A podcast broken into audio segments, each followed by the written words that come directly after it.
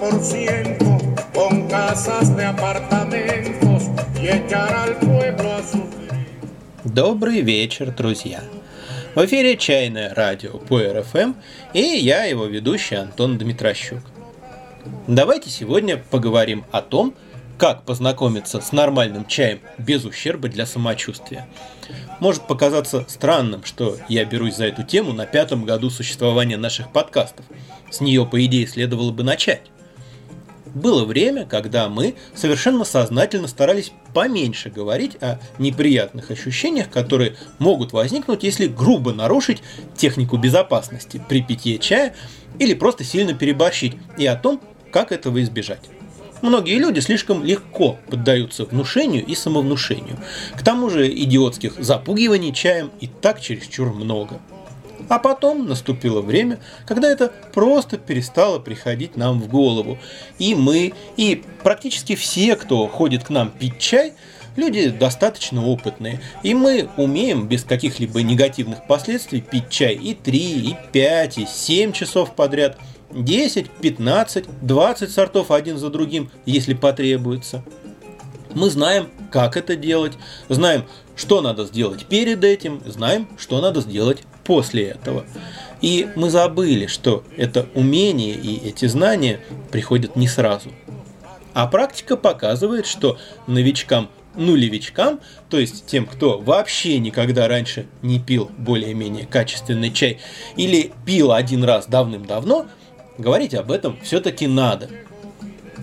Итак, в некоторых случаях, не всегда и не в половине случаев, только иногда, у самых-самых начинающих любителей чая после первых больших чайных посиделок наблюдается выраженная физиологическая реакция на кофеин – сама по себе она не так уж и неприятна.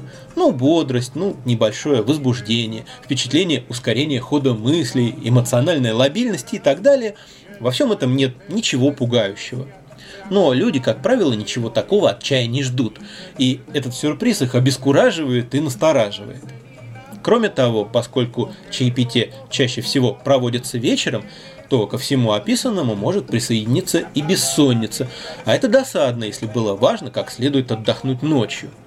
И уж совсем неприятно, если имеет место учащенное и усиленное сердцебиение, головокружение, головная боль или дискомфорт в животе. Если человек здоров, то все эти явления быстро и бесследно проходят сами собой. И в этом даже есть плюс – человек наглядно убеждается, в отличие качественного чая от мусора из гастрономов, который не действует никак. Чуть хуже обстоит дело, если у человека есть заболевание сердечно-сосудистой, нервной или пищеварительной системы.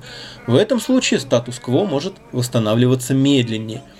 Неумеренное чайное возлияние может спровоцировать гипертонический криз или обострение гастрита. Впрочем, даже это не повод шарахаться от чая, как черт от ладана. Вдобавок организм очень быстро привыкает как к чаю, так и к его отсутствию. Европеец, впервые выпивший стаканчик сенегальской оттаи, наверняка почувствует себя очень необычно.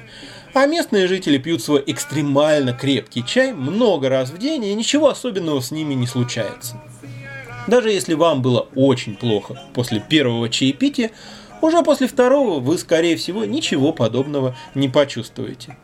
Бывало, люди, не сомкнувшие глаз в ночь после первого посещения нашей большой чайной пятницы, приходили на следующую, заранее не планируя спать, а планируя ночью поработать или повеселиться, и засыпали как миленькие, потом были даже разочарованы.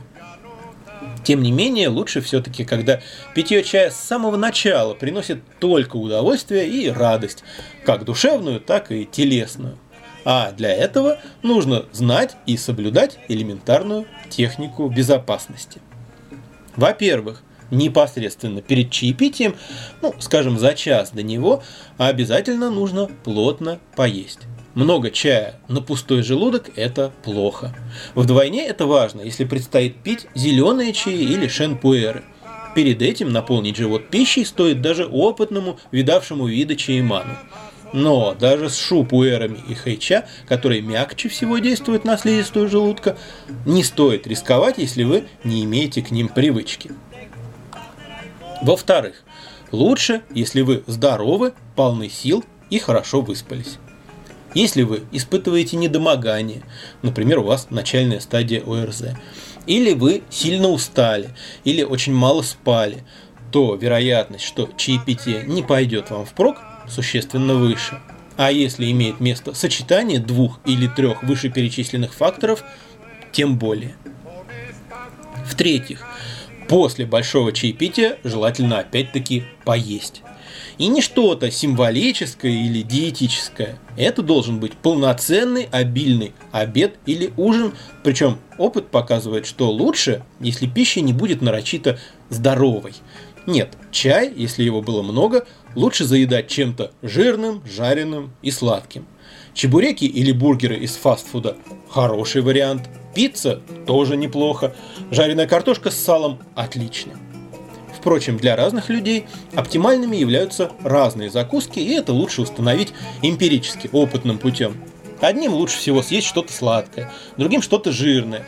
Для третьих важно, чтобы после чайной трапезе обязательно фигурировало мясо. Если чаепитие было вечером, а ваши диетологические верования не позволяют полноценно питаться на ночь глядя, очень рекомендую разок поступиться принципами. Чай должен быть уравновешен пищей, как углеводы у диабетика первого типа, инсулином. Отчасти, кстати, по той же самой причине. Если же вы никак не можете себе позволить нормально поесть, ну тогда пейте меньше. Острая чайная гипогликемия – отдельная тема. Чай без закуски вызывает снижение уровня глюкозы в крови, иногда значительное. Если в ходе чаепития или после него вы почувствовали слабость, вялость, головокружение, тошноту, головную боль, дрожь в конечностях. Скорее всего, дело просто в гипогликемии. Справиться с этим очень легко. Нужно принять противоядие, то есть съесть что-нибудь сладкое. Очень хороший вариант – банан. Он и углеводы содержит, и слизистую желудка мягко обволакивает, и вкус у него не настолько яркий, чтобы помешать восприятию чая, если чаепитие продолжается. Но сгодится все, в чем есть в заметном количестве сахароза, глюкоза или, на худой конец, крахмал. Шоколад, мармелад, зефир, сладкий сок, даже белый хлеб. Уже через несколько минут все перечисленные выше симптомы станут намного слабее, а потом и вовсе исчезнут, и можно спокойно пить чай дальше. В-четвертых, после чаепития неплохо было бы немного пройтись и подышать свежим воздухом. Если вы дома и идти куда-то лень, ну хотя бы проветрите комнату и немного подвигайтесь. Впрочем, если хочется наоборот лечь, прямо там, где сидели, так и сделайте. Вообще, слушайте свое тело. Одну эту фразу можно было бы записать вместо всего этого подкаста, но ведь не слушают же. Нам и в голову не пришло бы, что после пяти чаев подряд люди не почувствуют, что надо поесть, или почувствуют, что хочется есть, но откажут себе в этом. Вот мы об этом и не говорим. А люди, бывает, страдают потом.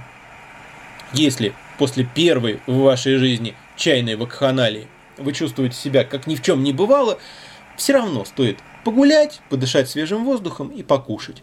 Может позже накатит. Кофеин, полученный при питье чая, начинает действовать медленнее, чем кофеин из кофе. Его эффект нарастает более плавно, но и продолжается дольше. Кому все это можно слушать в полухо? Тому, кто, хотя и не пил хорошего пуэра или янча, но дешевый низкосортный чай пьет по многу, несколько раз в день большими кружками и заваривает его крепко. А также тому, чей рацион и график разнообразны и малопредсказуемы, и кто легко адаптируется к различным воздействиям извне. То есть, если вы спокойно и с удовольствием едите самую разную пищу, если вы не чураетесь алкоголя и вас не развозят в юзю с бокала вина, если вы несколько раз в день пьете хороший эспрессо, если, напившись кофе, вы сладко засыпаете, если для вас не проблема не поспать ночь, и вы умеете отсыпаться впрок и так далее, то едва ли чай на вас как-то ощутимо подействует. А кто попадает в зону риска, в кавычках? те, кого даже не крепко заваренный чай из гастронома заметно бодрит, и кто пьет его только раз или два в день, лучше в первой половине дня, небольшими чашечками. Кто предпочитает американо и ни в коем случае не на ночь. А также те, чей образ жизни очень размерен и стабилен, и небольшие отклонения от него сказываются на самочувствии. И те, кто придерживается тех или иных ограничений в питании. На таких людей чай обычно действует немного сильнее. И отдельная грустная песня – это «Жаворонки». Я имею в виду не тех, кто предпочитает рано ложиться и рано вставать. Приучить к такому режиму можно и сову, и она прекрасно будет себя чувствовать. Я говорю о настоящих жаворонках, которых в популяции процентов 15-20. То есть людей, чей адаптационный потенциал резко снижен, и они могут сносно функционировать только при строго определенном режиме, а расхождение с ним на час или два напрочь выбивают их из колеи. Такие жаворонки по способности держать равновесие сопоставимы с голодными, больными, уставшими и люто невыспавшимися совами. И проблемы с чаем у них возникают во много раз чаще, чем у сов. Это следует из длительных жизненных наблюдений и даже подтверждено опросом, который я проводил в группе пару лет назад. Что делать людям из этой зоны риска? Да ничего особенного. Просто быть на первых порах чуточку осторожнее, не гнаться за опытными чайными людьми. Выпивать для начала не 5-6 чаев подряд, а 2-3. И быть внимательными к своему самочувствию. Но внимательными расслабленно, без напряжения и страха. Причин бояться нет. Повторюсь, то, о чем я говорил в начале, бывает лишь изредка, опасности для здоровья не несет и, как правило, бывает только в первый раз или два, а потом организм адаптируется конце концов, есть и люди с противоположной реакцией на кофеин, на которых он действует как снотворное. А уж чай в целом, в котором кроме кофеина много чего есть, гораздо чаще успокаивает и расслабляет, нежели возбуждает. И, кстати, с каждым годом описанные явления встречаются все реже и реже. И есть догадка, что причина тут в том, что простенький, но хоть немного живой чай становится все популярнее. Почти каждый обыватель в наше время пробовал молочный улун или дешевый шупуэр или еще что-нибудь в этом роде. Так что первое знакомство с качественным чаем не становится для него, так сказать, настолько первым, каким оно было для его предшественников в конце прошлого века. Он уже немножко адаптирован.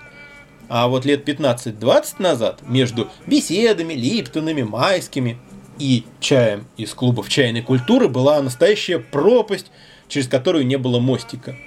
И, может быть, пить только один чай за раз было принято тогда не из жадности и не по причине ваньхуа-ваньхуа, то есть культурной культуры. У нас много культуры в городе, у нас очень культуры много в городе. Вот там у нас там культура. А вот там еще культура. Вот, а, да, здесь тоже культура. Вот культура. Вот-вот. А потому что и этого тогда более чем хватало, чтобы полной мере ощутить чайную ци. А больше тогдашние посетители чайных клубов и не потянули бы, а если бы попробовали, то вряд ли бы туда вернулись. Но сейчас-то другое время, так что давайте, расписывайтесь по-быстренькому в нашем журнале по технике безопасности и вперед.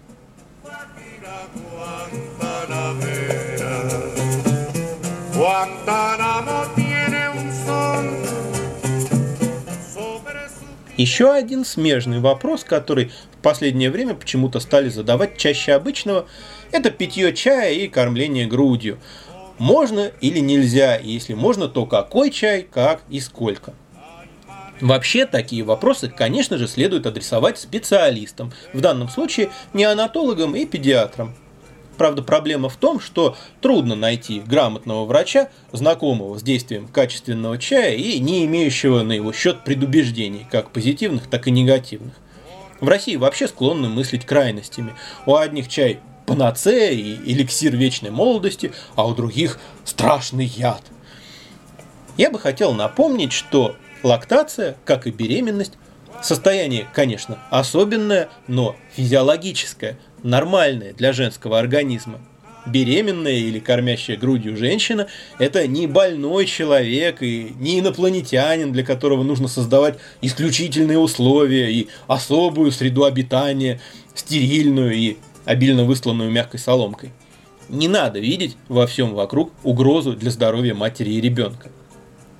На практике все довольно индивидуально.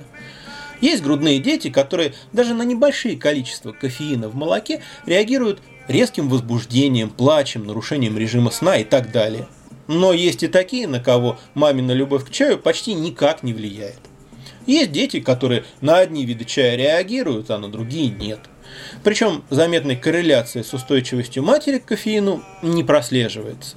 Если вы спокойно пьете много крепкого чая, то это, к сожалению, еще не значит, что и ребенок с самого рождения будет воспринимать кофеин в молоке также безразлично. Глупо ставить на чае крест на год или два, как только тест на беременность дал положительный результат. Нет, надо пробовать, только начинать лучше все-таки осторожно. Пытаться оградить ребенка от всех факторов окружающей среды нелепо, но вряд ли ему на пользу постоянное перевозбуждение и плохой сон. Мне попадались ссылки на исследования, из которых следует, что формирование головного мозга даже чисто анатомически не заканчивается к моменту рождения. Эволюционно наиболее молодые – наиболее, так сказать, человеческие области коры продолжают развиваться на протяжении всего детства. И то, как это происходит, зависит от того, в каких условиях растет ребенок. Если он часто испытывает стресс, то в большей степени активизируются и развиваются старые области мозга, отвечающие за физическое выживание. Я не знаю, насколько это достоверно и как к этому относится официальная нейрофизиология, но в любом случае незачем ставить задачу приучить грудничка к чаю во что бы то ни стало, мучая и его, и себя. Если ребенок явно плохо переносит то, что вы пьете чай, я думаю, стоит все-таки немного себя ограничить. Это, в конце концов, ненадолго. Заметьте, я тут говорю только о кофеине. А страшилки о пестицидах или аллергенах, что вообще смешно, если, конечно, мы говорим о чае без добавок – которые могут сказаться на здоровье ребенка, я даже не хочу комментировать.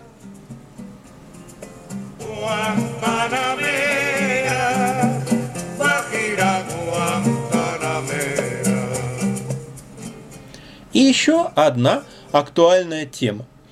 Последнее время что-то участились разнообразные охи, ахи и вопли из серии «Я настоящий!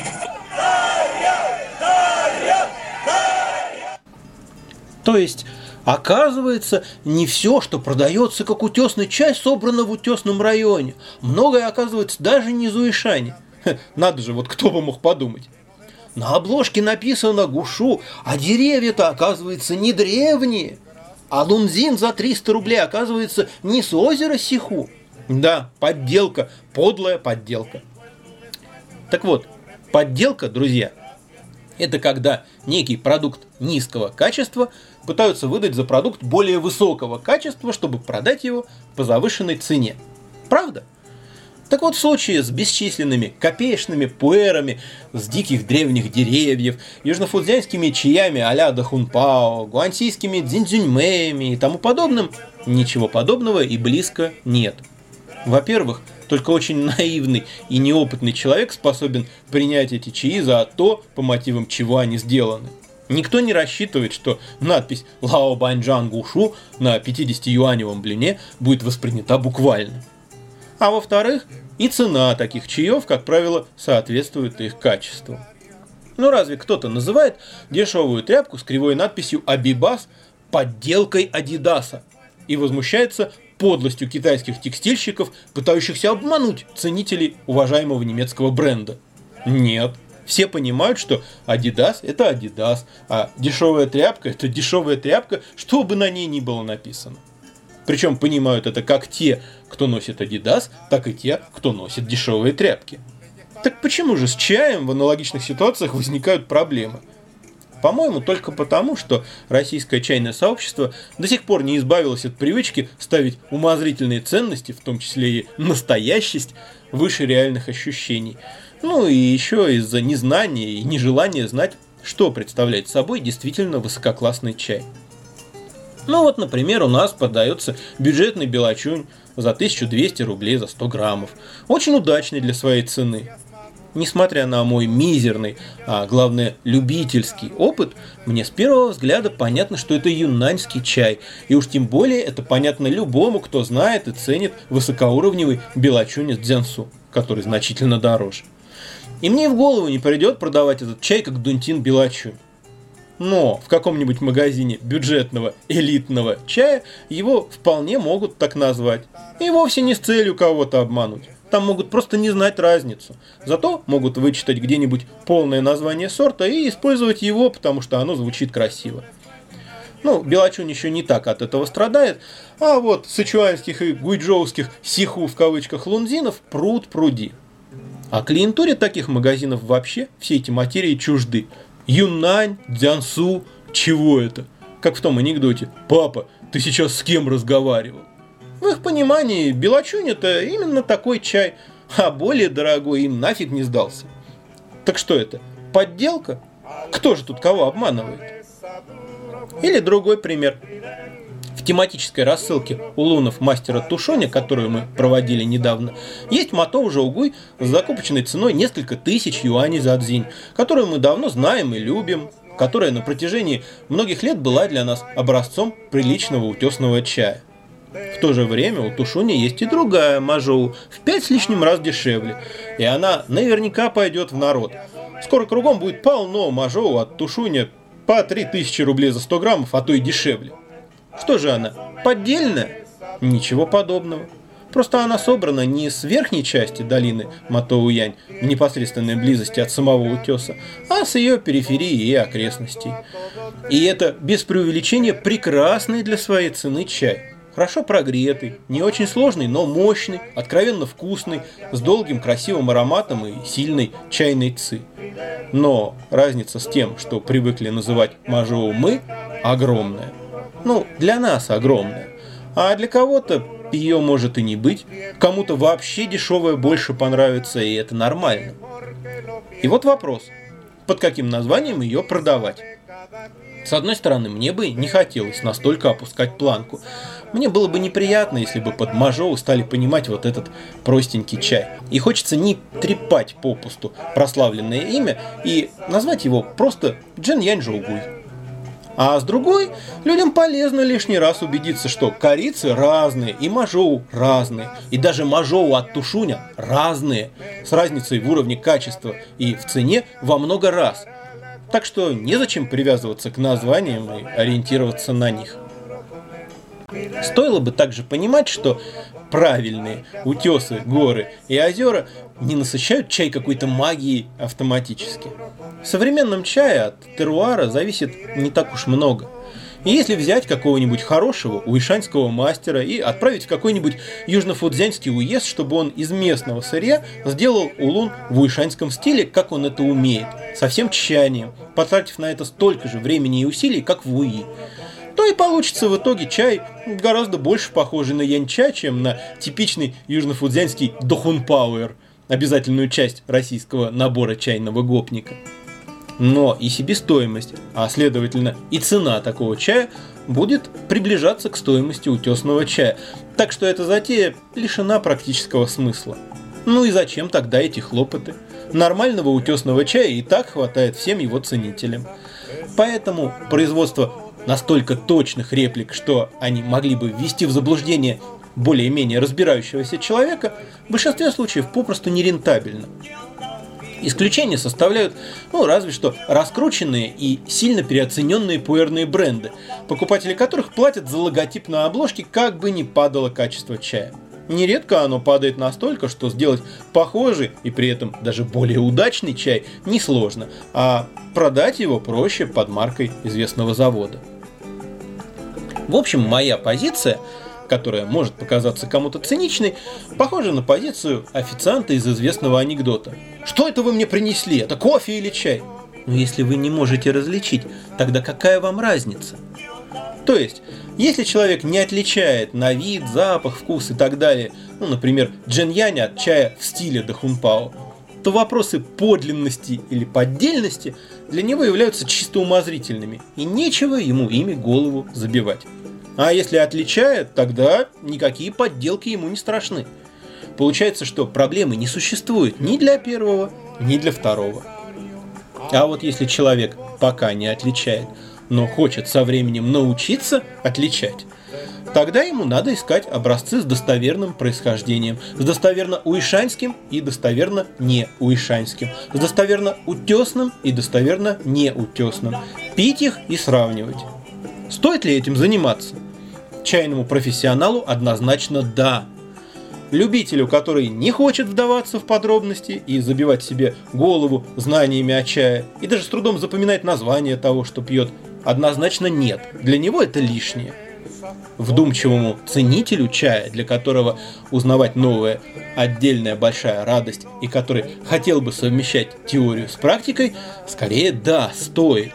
Но, живя в России, это сделать довольно сложно – Потому что вся информация приходит из вторых, третьих, десятых рук с намеренными и ненамеренными искажениями, преувеличениями, ошибками и так далее. И я, например, вообще не берусь судить с уверенностью, Джен Янь передо мной или Бань Янь. Я могу лишь худо-бедно оценить уровень качества чая. И то именно худо-бедно. Для того, чтобы делать это хорошо, точно, как эксперт, нужно намного больше опыта. И само качество опыта должно быть иным, системным, профессиональным. Одно можно сказать точно. Пытаясь разобраться в этой теме, стоит уяснить для себя порядок цен. И не воображать, что улун с российской розницей тысячи или две тысячи рублей за 100 граммов может иметь какое-то отношение к известным локациям утесного района УИ. Точно так же, как не бывает, скажем, нормального хереса по 300 рублей за бутылку или пармской ветчины по 500 рублей за кило. Или что Шен с ценой 1000 или 2000 рублей за блин может быть сделан из чистого сырья со старых деревьев какой-нибудь знаменитой локации Линцана или Сишуаньбаньны. Но бывают купажи, бывает летний сбор, бывают окрестности знаменитых локаций с деревьями помоложе. Много чего бывает. Говорить об этом можно бесконечно, но какой в этом прок, если это знание у вас только в голове, но не на языке? Я считаю, что поддельность и неподдельность чая – это вообще не та область, на которую имеет смысл направлять свое внимание начинающим любителям чая, ну то есть таким, как я, или еще менее опытным. Начать лучше с выстраивания контакта с собственным сенсориумом, с настройки рефлексии, что, собственно, я ощущаю, насколько я могу доверять своему восприятию, и как сделать так, чтобы я мог ему доверять. Нравится мне то, что я ощущаю, или нет, и почему – а потом неплохо было бы научиться абстрагироваться от личных симпатий и антипатий и более-менее верно оценивать уровень качества чая с объективной точки зрения. А это, извините, годы и годы планомерного и довольно интенсивного труда. И только после этого вы, возможно, будете обладать инструментом, с помощью которого можно уверенно ориентироваться в нюансах та гора или эта, март или апрель, годная стояла погода или негодная, 180 градусов было в Воке или 200. Вот с таким тренированным восприятием и стоит подходить к практическому решению вопросов о подлинности того или иного чая. А без него все это пустые слова в духе «что это вы мне принесли?». И мне эти пустые слова неинтересны. Совсем уж грубо говоря, Давайте для начала разберемся, на какую часть тела надевать штаны. Потом, чем брюки отличаются от спортивных трико и что из этого для каких целей предназначено. А уж потом можно порассуждать о том, где Луи Виттон, а где фабрика большевичка. А может и рассуждать не придется. Может к этому моменту это станет для нас очевидно. На этом все на сегодня о чае. В студии самой домашней чайной «Сова и панда» звучали песни Карлоса Пуэблы, которого называют певцом кубинской революции. Коммунистическое правительство Кубы вызывает у меня очень мало симпатии, но есть в этой музыке что-то неподдельно настоящее.